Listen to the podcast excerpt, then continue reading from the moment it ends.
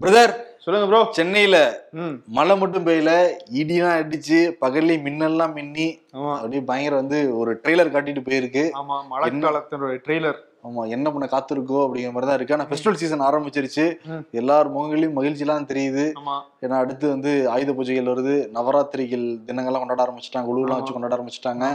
தீபாவளி வேற வருது. ஆமா அது அடுத்த மாதம்ல. ரெண்டு நாள் தாண்டிச்சுன்னா அக்டோபர் மாசம் வந்துச்சு. பத்து மாசம் முடிஞ்சு வச்சு பாருங்க. இப்பதான் ஆரம்பிச்ச மாதிரி இருந்தது. இப்பதான் நியூ இயர் வந்துச்சு. ஆமா. எப்பவுமே நம்ம மாச இறுதியில விகடன் நேயர்களுக்காக ஒரு ஸ்பெஷல் ஆஃபர் கொடுப்போம். விகடன் சப்ஸ்கிரிப்ஷன்ஸ்ல இருந்து. இந்த டைம் வந்து ஆஃபர் கொடுத்துருக்காங்க. One year pack two year pack lifetime bag one year pack வந்து எட்நூத்தி தொண்ணூத்தொம்பது ரூபா தான் கொடுக்குறாங்க. ஆக்சுவலி ஒரிஜினல் ப்ரைஸ் வந்து ஆயிரத்தி எழுநூத்தி நாற்பத்தொம்பது ரூபா. டூ இயர் பேக் வந்து ஆயிரத்தி எழுநூத்தி தொண்ணூத்தொம்பது ரூபா. ஒரிஜினல் ப்ரைஸ் வந்து ரெண்டாயிரத்தி தொள்ளாயிரத்தி தொண்ணூத்தெட்டு ரூபா. அதுவே லைஃப் டைம் பேக் வந்து எட்டாயிரத்தி தொள்ளாயிரத்தி தொண்ணூத்தி ஒன்பது ரூபாய் கிடைக்குது. இது ஆக்சுவலி ஒரிஜினல் பிரைஸ் பத்தொன்பதாயிரத்தி தொள்ளாயிரத்தி தொண்ணூத்தி ரூபாய் நீங்க பதினோராயிரம் ரூபாய் சேவ் பண்றீங்க. ஒன்லி ஃபார் இம்பர்ஃபெக்ட் ஷோ நேயர்களுக்கு மட்டும்தான் வந்து ரெண்டு மூணு. நாட்கள் தான் இருக்குன்னு சொல்லியிருக்காங்க. வேணுங்கிறவங்க நிச்சயம் வந்து பயனடைஞ்சுக்கோங்க டூ இயர் பேக்ல எப்படி நீங்க வந்து லைஃப் டைம்ல பதினோராயிரம் சேமிக்க முடியுமோ டூ இயர் பேக்ல ஆயிரத்தி நூத்தி தொண்ணூத்தொன்பது ரூபா ஒன் இயர் பேக்ல எட்நூத்தம்பது ரூபா கூட வந்து சேமிக்கலாம். அது போக நிறைய கிஃப்ட்ஸ் வந்து அதுல ஆட் ஆன் ஆகும். ஆமா நிறைய கிஃப்ட் இருக்கு. நிறைய ஸ்பெஷல் இதெல்லாமே இருக்கு அதுல. விகடனுடைய எல்லா மேகசின்ஸும் நீங்க ஆன்லைன்ல டிஜிட்டல்ல பறிஞ்சு படிச்சு தெரிஞ்சுக்கலாம். ஆமா. ஓகே அதோட லிங்க் வந்து டிஸ்கிரிப்ஷன்லயும் கமெண்ட்லயும் கொடுக்குறோம். ஷோக்குள்ள போயிடலாம். Welcome to imperfect show Sibi Chakravarthy நான் உங்கள் வெங்கடேஷ்.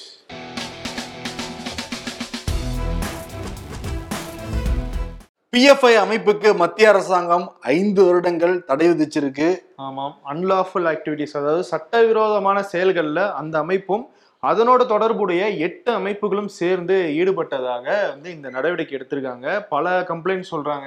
இந்த சர்வதேச தீவிரவாத அமைப்போட தொடர்பு இருக்குன்றாங்க. சர்வதேச அமைப்புகிட்ட இருந்து ஃபண்டு திரட்டி இங்கே இந்தியாவில் சில தவறான நடவடிக்கைகளுக்கு அதை பயன்படுத்தினாங்க அப்படின்ற குற்றச்சாட்டுகள்லாம் வச்சு இந்த ஐந்து ஆண்டுகள் தடையை விதிக்கிறோம் அப்படின்னு சொல்லிட்டு மத்திய அரசு சொல்லியிருக்காங்க. ஆமா. அதுல முக்கியமா என்னன்னா அந்த பிஎஃப் உடைய உளவு உளவு பிரிவுன்னு ஒரு பிரிவு இருக்கு ப்ரோ. தஹீலில் அப்படின்னு சொல்றாங்க அதை. கேரளால அந்த உளவு பிரிவு என்ன பண்ணிருக்காங்கன்னா ஆர்எஸ்எஸ் அமைப்புல முக்கியமான ஆட்கள் இருப்பாங்கல்ல. அவங்க எங்கெங்கெல்லாம் போறாங்க. அவங்களுடைய பாதுகாப்பு வீரர்கள்லாம் யார் யாருன்னு போட பல டீட்டெயில்ஸ் எல்லாம் எடுத்து வச்சிருந்தாங்களாம். இதை வந்து கண்டுபிடிச்சதுக்கு பிறகுதான் இந்த மாதிரி நாங்க ஸ்டெப்ஸை ரொம்ப தீவிரமா எடுக்கிறோம்னு சொல்லிட்டு மத்திய அரசு வட்டாரங்கள்ல வந்து சொல்றாங்க. ஆக்சுவலி இந்த அமைப்பு எப்படின்னா ரெண்டாயிரத்தி ஆறாம் ஆண்டு நேஷனல் டெவலப்மெண்ட் ஃப்ரண்ட் அப்படிங்கிற பேரை தான் இயங்கிட்டு வந்தது. அதற்கு பிறகுதான் பெயர் மாற்றம் செய்யப்பட்டு பாப்புலர் ஃப்ரண்ட் ஆஃப் இந்தியா அப்படிங்கிற பேர்ல இயங்குச்சு. தொடர்ந்து ஜனநாயக ரீதியா நாங்க போராடுறோம்னு சொல்லிட்டு பல்வேறு போராட்டங்கள்லாம் தொடர்ந்து நடத்திட்டு தான் இருந்தாங்க. அதற்கு பிறகு என்னாச்சுன்னா கேரளாவில் எர்ணாகுளத்துல ஒருத்தர் வந்து கொண்டாங்க அதை கொண்டவர் வந்து பிஎஃப் அமைப்பை சேர்ந்தவங்கன்னு வந்து சொன்னாங்க. இப்ப தமிழ்நாட்டுல கூட ராமலிங்கம் அப்படிங்கிற ஒரு கொலை செய்யப்பட்டாரு. அதுவும் வந்து பிஎஃப்ஐ அந்த அமைப்பை சேர்ந்தவர் தான் கொண்டாங்க அப்படின்ற குற்றச்சாட்டு எல்லாமே இருக்கு. இதை தொடர்ந்து எல்லா மாநிலங்கள்லயும் இப்படி இருக்கிறதுனால இதுக்கு முன்னாடி என்னன்னா பிரதர் நாலு மாதங்களுக்கு முன்னாடி நம்ம கவர்னரே வந்து பேசியிருக்காரு. ஆமா. பிஎஃப்ஐ அமைப்பு வந்து தடை செய்யப்பட வேண்டிய ஒரு அமைப்பு பயங்கரவாதத்தை பின்புலமா கொண்டு வந்து செயல்படுறாங்க. நாட்டுக்கே இவங்களால பெரிய அச்சுறுத்தல் இருக்குன்னு நாலு மாதங்களுக்கு முன்னாடியே அவர் சொன்னாரு. ஏன்னா நம்ம கவர்னர் வந்து உங்களுக்கு தெரியுங்களா ஆல்ரெடி உளவு தான் ரொம்ப வந்து ஸ்ட்ராங்லாம் வந்து சொல்லுவாங்க. அதை நீச்சா தான் இந்தியா முழுவதுக்கும் அந்த ரைடெல்லாம் நடந்துச்சுன்னு சொன்னாங்க. கிட்டத்தட்ட நூறு இடங்களுக்கு மேல நிர்வாகிகள் அவங்களுடைய அலுவலகம் எல்லாமே ரைடு நடந்துச்சு. நேத்து நைட்டு கூட பல்வேறு இடங்கள்ல ரைடு நடந்திருக்குங்கிறாங்க. ஆனா என்போர்ஸ்மெண்ட் டைரக்டரேட் அவங்க வெளியிட்ட அறிக்கையில என்ன சொல்லியிருந்தாங்கன்னா பிரதமர் மோடி ஜூலை மாதம் பாட்னாக்கு போயிருந்தாரு. பீகார் தலைநகர். அங்கே போயிருந்தப்போ அவரை கொள்றதுக்கான ஒரு ச- ஒரு முயற்சி வந்து பிளான் பண்ணப்பட்டுச்சு. ஆனால் அது நடக்கலை. அதற்கு பின்னாடியும் இந்த அமைப்பினர் இருக்காங்க. அதன் அடிப்படையிலையும் நாங்கள் வந்து சோதனை நடத்தணும் அப்படின்னு சொல்லியிருந்தாங்க. ஆனால் இன்னைக்கு வந்த அறிக்கையில் அது இடம்பெறல. பட் என்ஃபோர்ஸ்மெண்ட் டைரக்டருடைய அறிக்கையில் அந்த தகவலும் இடம்பெற்றிருந்துச்சு. அப்புறம் அந்த எட்டு அமைப்புகள் சொல்றாங்கல்ல ப்ரோ அதில் வந்து எஸ்டிபி மட்டும் இல்லை. ஏன்னா எஸ்டிபி வந்து அரசியல் கட்சியாக வந்து இருக்கிறதுனால அது மேலே எந்த நடவடிக்கையும் எடுக்கப்படலை. ஆனால் இந்த லிங்க் இருக்கு அப்படின்றது பேர் இல்லையா? இப்போ இந்த பிஎஃப்ஐயோடைய இந்த எட்டு அமைப்புகளும் ஏன் தடை செய்யறாங்க அப்படின்னு சொல்லிட்டு அவங்க காரணம் என்ன சொல்றாங்கன்னா ம். பிஎஃப்ஐ இருக்கிற உறுப்பினர்கள் இது எல்லாத்துலயுமே ஒரு ஒரு பொறுப்புல இருக்காங்க. அந்த அடிப்படையில நாங்க வந்து இதை வந்து முடக்குறோம் அப்படின்னு சொல்றாங்க. அந்த அடிப்படையில பார்த்தா எஸ்டிபிஐனுடைய தாய் கழகம் இல்ல தாய் அமைப்பு அப்படின்னு பார்த்தோம்னா பிஎஃப்ஐ அப்படின்னு தான் சொல்றாங்க. ஸோ அதனால எஸ்டிபிஐக்கும் தேர்தல் ஆணையம் மூலமா நெருக்கடி வரலாம் அப்படின்ற ஒரு சுச்சுவேஷன் எழுந்திருக்கு. ஓகே. ஆனா இன்னொன்னு என்னன்னா அவங்க அந்த பிஎஃப்ஐ அமைப்பை சேர்ந்தவங்க என்ன சொல்றாங்கன்னா இது வந்து ஜனநாயகத்தை ஒரு நெருக்கிற செயலை தான் நாங்க பார்க்கறோம் எங்க உரிமைகள்லாம் தொடர்ந்து வந்து பறிச்சுக்கிட்டு இருக்காங்க. நாங்க திரும்பி மீண்டு வருவோங்கிற மாதிரி பிஎஃப்ஐ அமைப்பு வந்து அதிகாரப்பூர்வமாக வந்து அறிக்கையெல்லாம் கொடுத்துருக்காங்க. Okay. ஆனா ரெண்டு ஆண்டுகளுக்கு முன்னாடியே அந்த பிஎஃப்ஐ அமைப்பை சேர்ந்த பொதுச் செயலாளர் ரவுஸ் ஷெரீப் அவருடைய வீட்டுல அலுவலகங்கள்ல சோதனை செய்யப்பட்டப்ப நூறு கோடிக்கு மேல அந்த பண பரிவர்த்தனை நடந்திருக்குன்னு சொல்லிட்டு அமலாக்கத்துறை அப்பவே வழக்கெல்லாம் பதிஞ்சு விசாரணை பண்ணிக்கிட்டு இருந்தாங்க. இப்போ வந்து நிறைய முறைகேடான பரப்புரிமாட்டம் நடந்திருக்கு அப்படின்னு சொல்லிட்டு அமலாக்கத்துறையும் சொல்றாங்க என்ஐஏவும் சொல்றாங்க. அதனாலதான் இந்த பிஎஃப்ஐ அமைப்பு வந்து தடை செய்யப்பட்ட ஒரு அமைப்பா இந்தியாவில் வந்து அறிவிக்கப்பட்டிருக்கு. ஆனா எந்த அரசியல் கட்சி இது வரைக்கும் குரல் கொடுக்கவே ஆமா, இல்லை. அதுதான் சொல்ல வந்தேன். யாருமே வந்து ஸ்ட்ராங்கா வந்து பிஎஃப்ஐக்கு சப்போர்ட் பண்ணல இஸ்லாமிய பின்னணி கொண்ட அரசியல் கட்சிகளுமே கூட வந்து பிஎஃப்ஐக்கு வந்து பெரிய அளவுல சப்போர்ட் பண்ணல. ஏன்னா அவங்களுடைய கொள்கை அப்படிங்கிறது வந்து இந்த மெயின் ஸ்ட்ரீம் அரசியல்ல இருந்து கொஞ்சம் தனிச்சு இருந்ததுனால அவங்களுக்குள்ளேயே வந்து ஒரு நல்ல ஒரு ரிலேஷன்ஷிப் இல்லை அப்படிங்கறதுனால அவங்களுக்கு சப்போர்ட் எதுவும் கிடைக்கல ஆமா இது வரைக்கும் யாருமே இதை செட் பண்ணி கொடுக்கவே இல்லை. கொடுத்தாங்கன்னா ஷோல வந்து அப்டேட் பண்ணுவோம் ஓகே இதெல்லாம் மத்திய அரசு பிஎஃப்ஐ பத்தின சொன்ன தகவலை தான் நம்ம வந்து ஷோல. சொல்லியிருக்கோம். ப்ரோ பிஎஃப்ஏ அப்படின்னும் போது அதுக்கு நேர் எதிராக செயல்பட்டுட்டு வந்த ஒரு அமைப்பு வந்து ஆர்எஸ்எஸ்.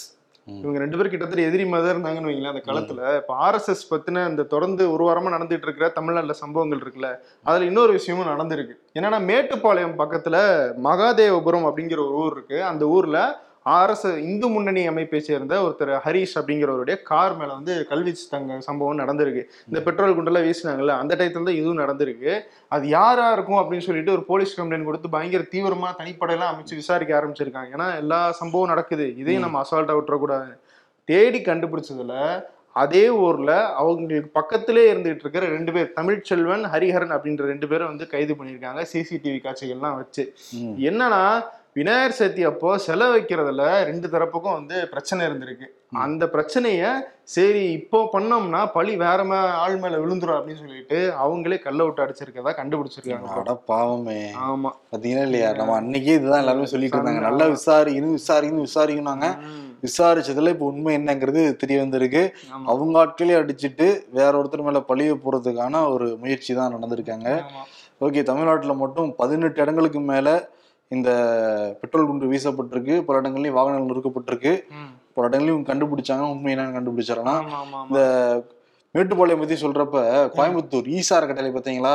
அவங்களுக்கு மட்டுமே ஸ்பெஷல் பர்மிஷன் தந்திருக்கு மத்திய அரசு. இல்ல அதை பார்த்தா ரொம்ப வேடிக்கையா இருக்கு ப்ரோ என்னன்னா வந்து சூழலியலுக்கு பிரச்சனை ஏற்படுற வகையில நீங்க கட்டடம் வந்து கட்டியிருந்தாங்கன்னா என்ன பண்ணணும்? அது கட்ட தப்பு அப்படின்னு சொல்றதுக்கான சட்டங்கள்லாம் இருக்கு. அப்படி இருக்கும்போது அவங்க கல்வி சார்ந்த அந்த விஷயங்கள் மட்டும் பண்ணிட்டு இருக்காங்க. அதனால அதுக்கு நாங்க விலக்களிக்கிறோம்னு மத்திய அரசு சொல்லியிருக்காங்க. இது எந்த வகையில நியாயம் ஆமா இதான் நீதிமன்றம் அதான் கேள்வி கேட்டிருக்கு. மத்திய அரசு பார்த்து கேள்வி கேட்டிருக்கு அது எப்படிங்க அவங்களுக்கு மட்டும் நீங்க கொடுப்பீங்க அப்படின்ட்டு. அப்ப எல்லாருமே வந்து கல்வி இதுன்னு சொல்லிட்டு. கண்மாய்கள்லயும் அந்த இயற்கை வளங்கள்லயும் எல்லாமே நாசம் பண்ண ஆரம்பிச்சிடலாம்ல ஆமா அங்க போய் கட்டிட்டா சரி விளக்கு கிடைச்சிரும் அப்படின்னு சொல்லிட்டு ஈஸியா கட்டி போயிடுவாங்க ஈசா அறக்கட்டளைகள் மட்டும் தனி சட்டமா இருக்கு இந்த அளவுக்கு பண்ணிட்டு இருக்காங்க. அதாவது பவரை வந்து அந்த அளவுக்கு யூஸ் பண்றாங்கன்னு நினைக்கிறேன். ஆமா பிரதர் நதி நீரை காப்போம்னாங்க மண் வளம் காப்போம்னாங்க. கடைசியில பார்த்தா அவங்களே இப்படி பண்ணிட்டு இருக்காங்களே. அதுதான் அதுதான். சொல்லல செயல் செயல். இருக்கணும். சொல்லு வர மாதிரி இருக்கு செயல் வர மாதிரி இருக்கு. இது மக்கள் எல்லாருமே முகம் சுழிச்சுதான் இருக்காங்க. கோயம்புத்தூர்ல இருக்க மக்கள்லாம் என்னங்க இது? இவங்களுக்கு மட்டும் எல்லாமே வேற வேற மாதிரியே நடக்குது. முன்னாடி அந்த இடத்துல வந்து ஆக்கிரமிப்பு இல்ல சூழலியல் மாசே இல்ல சீர்கேடே கிடையாதுன்னாங்க. இப்போ இருக்குது ஆனா வந்து நல்ல விஷயத்துக்காக பண்றாங்கன்றனால அங்க விட்டுட்டோம் அப்படின்ற இடத்துக்கு வந்திருக்காங்க. அப்ப எல்லா இடங்கள்லயும் வந்து ஆக்கிரமிச்சு நல்ல விஷயங்கள் பண்ணாங்கன்னா மத்திய அரசு விட்டுருமா? அதானே. அது ஈசாயாகுங்கிறதுனால விடும். அவங்க மட்டும் வந்து எக்ஸப்ஷன்ஸ் இருக்கு அந்த இதுல. மோடியோடைய நண்பரும் கூட அல்லவா அவரு? ஆமா பல ஃப்ரெண்ட்ஸ்ல இவரும் ஒரு ஃப்ரெண்டு ஆமா. அந்த ஃப்ரெண்டை பத்தி சீமான் ஒண்ணு சொல்லியிருக்காரு. கேட்டீங்களா? அதானி தானே அதானி தானே? ஆமா, அவரே கடன் வாங்கி வச்சு சுத்திக்கிட்டு இருக்காரு. அவர் எப்படி உலக பணக்காரர்கள் பட்டியல இடம் பிடிக்கிறாருன்னு கேட்டு லாஜிக்கான கேள்வியா இருக்குல்ல நல்ல கேள்வி ரெண்டரை லட்சம் கோடியே இன்னும் இருக்கும். அதானி குரூப்புக்கு கடனு. அந்த கடனை கொடுத்துருக்கலாம்ல அவரு. அவ்வளவு பணம் வச்சிருந்தாருன்னா. அவரை போய் நீங்க பணக்காரன்னு சொல்றீங்க. அவர் கடன்காரர் இருக்கு அவரு அப்படின்னு சொல்றாரு சீமானு. ஆமா நல்ல ஒரு தீர்ப்பு வந்து எழுதியிருக்காரு. ஆனா பிரதமர் மோடி வந்து ஜப்பானுக்கு போயிருக்காரு பிரதர். ஜப்பானுடைய முன்னாள் பிரதமர் சின்சோ அபே ஜூலை எட்டாம் தேதி வந்து சுட்டு கொலை செய்யப்பட்டார். இப்ப என்னன்னா எல்லா நாடுகளுக்கும் ஜப்பான் வந்து நாங்க எங்களுடைய முன்னாள் பிரதமருக்கு அந்த அஸ்திக்கு மரியாதை செய்ய போறோம். அரசு சார்பாக எல்லாரும் வாங்கன்னு வந்து கூப்பிட்டு இருந்தாங்க மொத்தம் இரநூத்தி பதினேழு நாடுகளைச் சேர்ந்த முக்கியமான பிரமுகர்கள் கலந்துக்கிட்டாங்க. நம்ம மோடி போய் வந்து கலந்துக்கிட்டு மரியாதைலாம் செஞ்சுட்டு வந்திருக்காரு நம்ம மோடிக்கு வந்து அவர் ரொம்ப க்ளோஸ் ஃப்ரெண்டும் கூட ஏன்னா. ரெண்டாயிரத்தி பதினாலுல முதல் முதல்ல ஒரு ஜப்பான் பிரதமர் வந்து ஒரு குடியரசு திரு அணிவகுப்புல வந்து அந்த பங்கேற்றது ஷின்சோ அபே மட்டும்தான். ஸோ அந்த வகையில வந்து ரெண்டு பேருக்குள்ளான நெருக்கம் வந்து அதிகம் அப்படிங்கிறதுனால நான் நேராவே வந்து மரியாதை செலுத்துறேன் அப்படின்னு சொல்லிட்டு போயிருக்காரு. பிரதமர் மோடி மோடி நினைச்சிருந்தா யாரெல்லாம் அனுப்பிச்சிருக்கலாம் ம். பட் அவரே நேரடியா போனதுலயே தெரியுது ஆமா. எவ்வளவு தூரம் டீப் ரெண்டு பேருக்குள்ள அந்த ஃப்ரெண்ட்ஷிப் இருந்திருக்குங்கிறது ஓகே பிரதர் இங்க இருந்து ஆளுநர் அப்படியே டெல்லி. கிளம்பி போனாரு அவர் என்னன்னா அங்க ஜப்பான் போயிட்டார்ல இவர் வந்து டெல்லி போயிருக்காரு. இவரை பார்க்க மீட் பண்ணதான் சொல்றாங்க அமித்ஷாவை உள்துறை. அமைச்சரை. ஏன்னா ஒரு வாரத்துக்கு முன்னாடி தான் எடப்பாடி பழனிசாமி அமித்ஷா போய் மீட் பண்ணிட்டு வந்தாரு. அமித்ஷா மட்டும் கிடையாது வேலுமணி கூட வந்து சிவி. சண்முகம் போயிட்டு வந்தாங்க அவங்க வந்து டிஎம்கேக்கு எதிராக பல்வேறு டாக்குமெண்ட்லாம் கொடுத்ததா வந்து சொல்றாங்க ஆனா வெளியில இருந்து எடப்பாடி பழனிசாமி நாங்க அரசியல் பேசவே இல்லை. இந்த காவேரி இணைப்பை பத்தி நாங்க பேசணும் தமிழ்நாடு சட்ட ஒழுங்கு சரியில்லைங்கிறத பத்தி பேசணும் நாங்க அதை பத்தி எதுவுமே பேசவே இல்லை சும்மா உள்ளுலாய்க்கு உள்ள அரசியல் தான் பேசிருக்காங்க அவர் சில டாக்குமெண்ட் கொடுத்தாருல. அது அதுக்கு பிறகு இவர் ஆளுநரும் கிளம்பி போறப்ப எடப்பாடி பழனிசாமி என்ன டாக்குமெண்ட் கொடுத்துறாருங்கிறத விசாரிச்சுட்டு உளவு தானே உளவுத்துறையில அதிகாரியா இருந்தவர் தானே. அதனால மேற்கொண்டு இன்னும் பல டாக்குமெண்ட் எடுத்துட்டு கிளம்பி போயிருக்காராம். அதுக்கு முன்னாடி என்னன்னா அவர் கிளம்பி போறதுக்கு முன்னாடி நாள் தான். அந்த தமிழக அரசே துணைவேந்தரை நியமிக்கும் அந்த சட்ட மசோதாவுக்கு வந்து ஆளுநர் வந்து இது வரைக்கும் எதுவுமே முடிவெடுக்கவே இல்லை. தொடர்ந்து தமிழக அரசு அழுத்தம் கொடுத்துட்டு இருந்தாங்களே அப்பதான் சட்ட சிக்கல் இருக்கு. அது வந்து கல்விங்கிறது பொதுப்பட்டியல் இருக்கு. மாநில பட்டியலுக்கு இல்ல.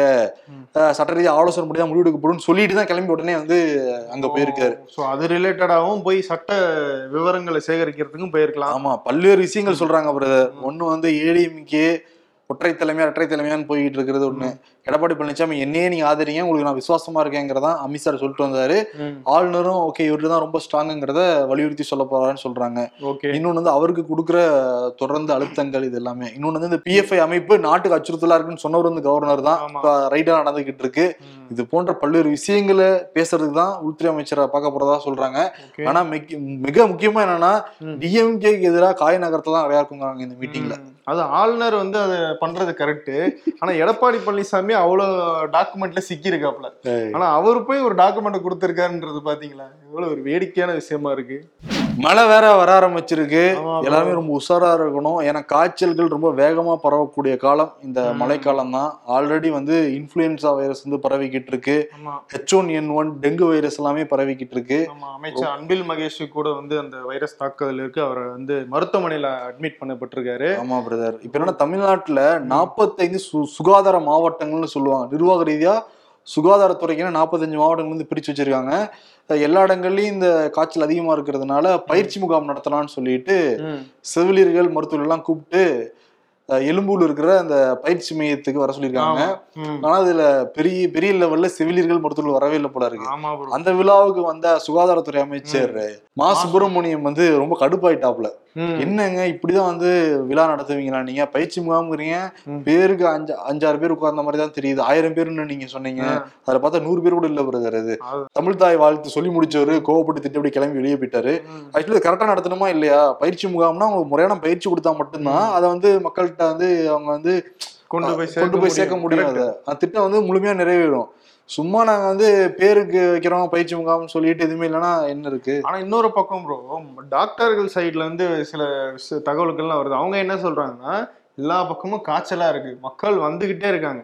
நாங்க வந்து அந்த இடத்துலயும் பார்க்கணும். அங்க வந்து பார்க்கல டாக்டர் இல்லைன்னா அதுக்கும் எங்க மேல நடவடிக்கை எடுக்கிறாங்க. அப்படி இருக்கும்போது நான் இதையும் பண்ணிக்கிட்டு இதையும் கேம்புக்கு எப்படி நாங்க வர்றது அப்படின்னு சொல்லிட்டு அவங்களும் வந்து ஒரு சில விஷயங்களை சொல்றாங்க.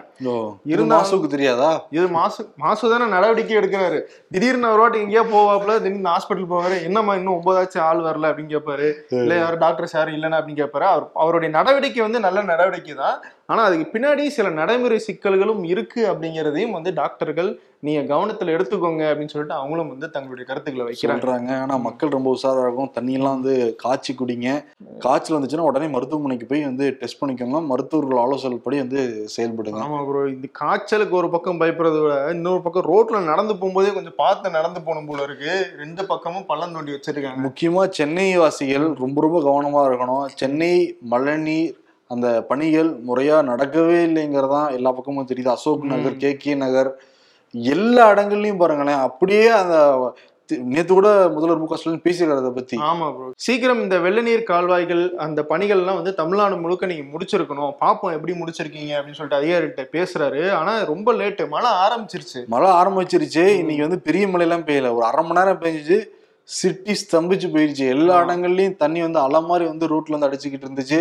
இவங்க வந்து மழைநீர் வடிகால் பணிகள் முறையா செய்யவே இல்லைங்கிறதான் தெரியுது. பல இடங்கள்ல அந்த குழி தோண்டி வேற போட்டுட்டு போயிட்டாங்க பிரதர் முன்னாடி என்ன பிரச்சனைனா தண்ணி நிக்கும் ஒரு அஞ்சு நாள் இருக்கும் பத்து நாள் நிக்கி நின்றுட்டு இருக்கும். அது கொசு உற்பத்தி ஆகும் அதெல்லாம் வேற பிரச்சனை. இப்பனா குழி வேற பறிச்சுட்டு போயிட்டாங்க. குழினே சாதாரண குழி கிடையாது. நம்ம ஹைட்டுக்கு இருக்கும் அந்த எட்டு அடி ஒன்பது அடிக்கு இருக்கும். தண்ணி ஃபுல்லா அந்த மாதிரி எல்லா இடங்களையும் போறப்போ ஒருத்தர் உளுந்தாருன்னு வச்சுக்கோங்களேன் அந்த குழிக்குள்ளார அவ்வளவுதான். குழி இருக்கிறது தெரியாது ஃபர்ஸ்ட் தெரியாம ரொம்ப ரொம்ப ரிஸ்கான ஒரு விஷயமா. பேரிகேடு வைக்கணும் பிரதர் அது கூட பல ஏரியாக்கள்ல வைக்கவே இல்லை. இந்த பொன்னியம்மன் கோயில் ஸ்ட்ரீட்ல பவானி ஸ்ட்ரீட்னு இருக்கு பிரதர் குழி பறிச்சுட்டு போயிருக்காங்க. ரெண்டு மாசம் ஆச்சு வரைக்கும் அதிகாரி எட்டி பார்க்கவே இல்லை. அந்த மக்கள் வந்து என்னப்பா சொல்லி சொல்லி போதை கேட்கவே இல்லைன்னு சொல்லிட்டு நூறடி ரோட்ல போய் வேலைச்சேரி நூறடி போய் படுத்துட்டாங்க. எங்களை ஏத்துங்க பஸ்ஸை ஏத்துங்கன்ட்டு.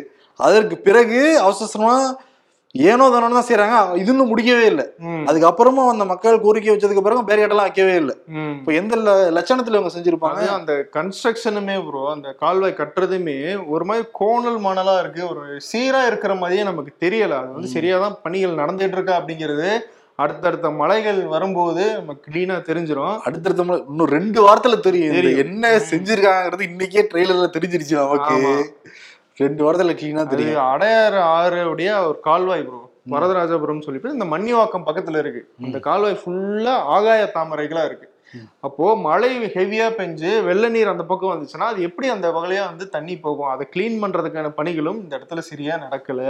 ஸோ தமிழ்நாடு அரசு இந்த வரப்போற பருவமழைக்கு எந்த அளவுக்கு ப்ரிப்பேர் ஆகியிருக்காங்க அப்படிங்கிறது பெரிய கேள்விக்குறியா இருந்துகிட்டு ஒண்ணுமே இல்ல வடிவேலு பாக்கெட் எடுத்து காமிப்பாப்ல அந்த மாதிரிதான் நாங்க ஒண்ணுமே பண்ணலையே. போன வருஷம் சொன்னாரு நாங்க இப்பதான் ஆட்சிக்கு வந்தோம் அதுக்கு முன்னாடி வந்து ஸ்மார்ட் சிட்டில போட்டோ. ஷூட் எடுப்பாரு பிரதர் இந்த மாதிரி ஏன் நினைச்சுன்னு வச்சுக்கோங்க உடனே இந்த போட்டோ ஷூட் அதில கொடுத்துட்டாங்க அதான் இந்த டைம் நடக்க போகுது. வேணா பொறுத்துருங்க எல்லாம் பாருங்க. ஓகே. சட்னி சாம்பார் எல்லாம் பிளாஸ்டிக் பில்ல கட்டி கொடுக்குறாங்க. எல்லாத்தையும் போட்டு எடுத்துட்டு போக ஒரு கேரி பேக் கேட்டா பசுமையை பாதுகாப்போம்னு அட்வைஸ் பண்ணி அனுப்புறாங்க. டீ லவர் சோறு தண்ணி இல்லாம கூட ஒரு நாள் இருந்துடுவேன். ஆனா நீ இல்லாம ஒரு வேளை கூட இருக்க முடியாது என் தெய்வமே. இருபதாயிரம் புத்தகங்கள் இரண்டு லட்சம் கேஸ்கள். விரைவில் அண்ணன் சீமானை பின்னுக்கு தள்ளி அண்ணாமலை முதலிடத்துக்கு வந்து விடுவார் இதுல குருடா விடுறதுலதான் அமமுக ஆட்சி அமைத்தால்தான் அதிமுகவை மீட்க முடியும் டிடிவி. அதிமுகவை மீட்கிறது நடக்காத காரியம்னு நாசுக்கா சொல்றாரு போஸ்டர். ஆமா. யாருக்கு விருதுன்னா. டெல்லி கிளம்பி போயிருக்காரு. நாலு நாட்கள் அங்க ஸ்டே பண்றாரு. அவர் போய் ஒரு நாள் ஆயிருச்சு. முப்பதாம் தேதி தான் திருப்பி வர்றாரு கவர்னரு ஒரு யுத்தம் மாதிரி தானே போயிருக்காப்ல ஃபைல் எடுத்துட்டு போயிட்டு. ஈ சார் எஸ்ஸா மாதிரிங்கிற மாதிரி. சார் இவ்வளவு நாள் இவ்வளவு விஷயங்கள் திரட்டி இருக்கேன் ஆமா. அப்படின்னு சொல்லிட்டு. அதனால. யுத்தங்கிற விருதே கொடுத்துடலாம் ரெண்டு பேருக்குமே. ஸ்டாலினுக்கும் கவர்னருக்கும் ஓகே ஓகே நாளை சந்திப்போம். நன்றி வணக்கம். நன்றி வணக்கம்.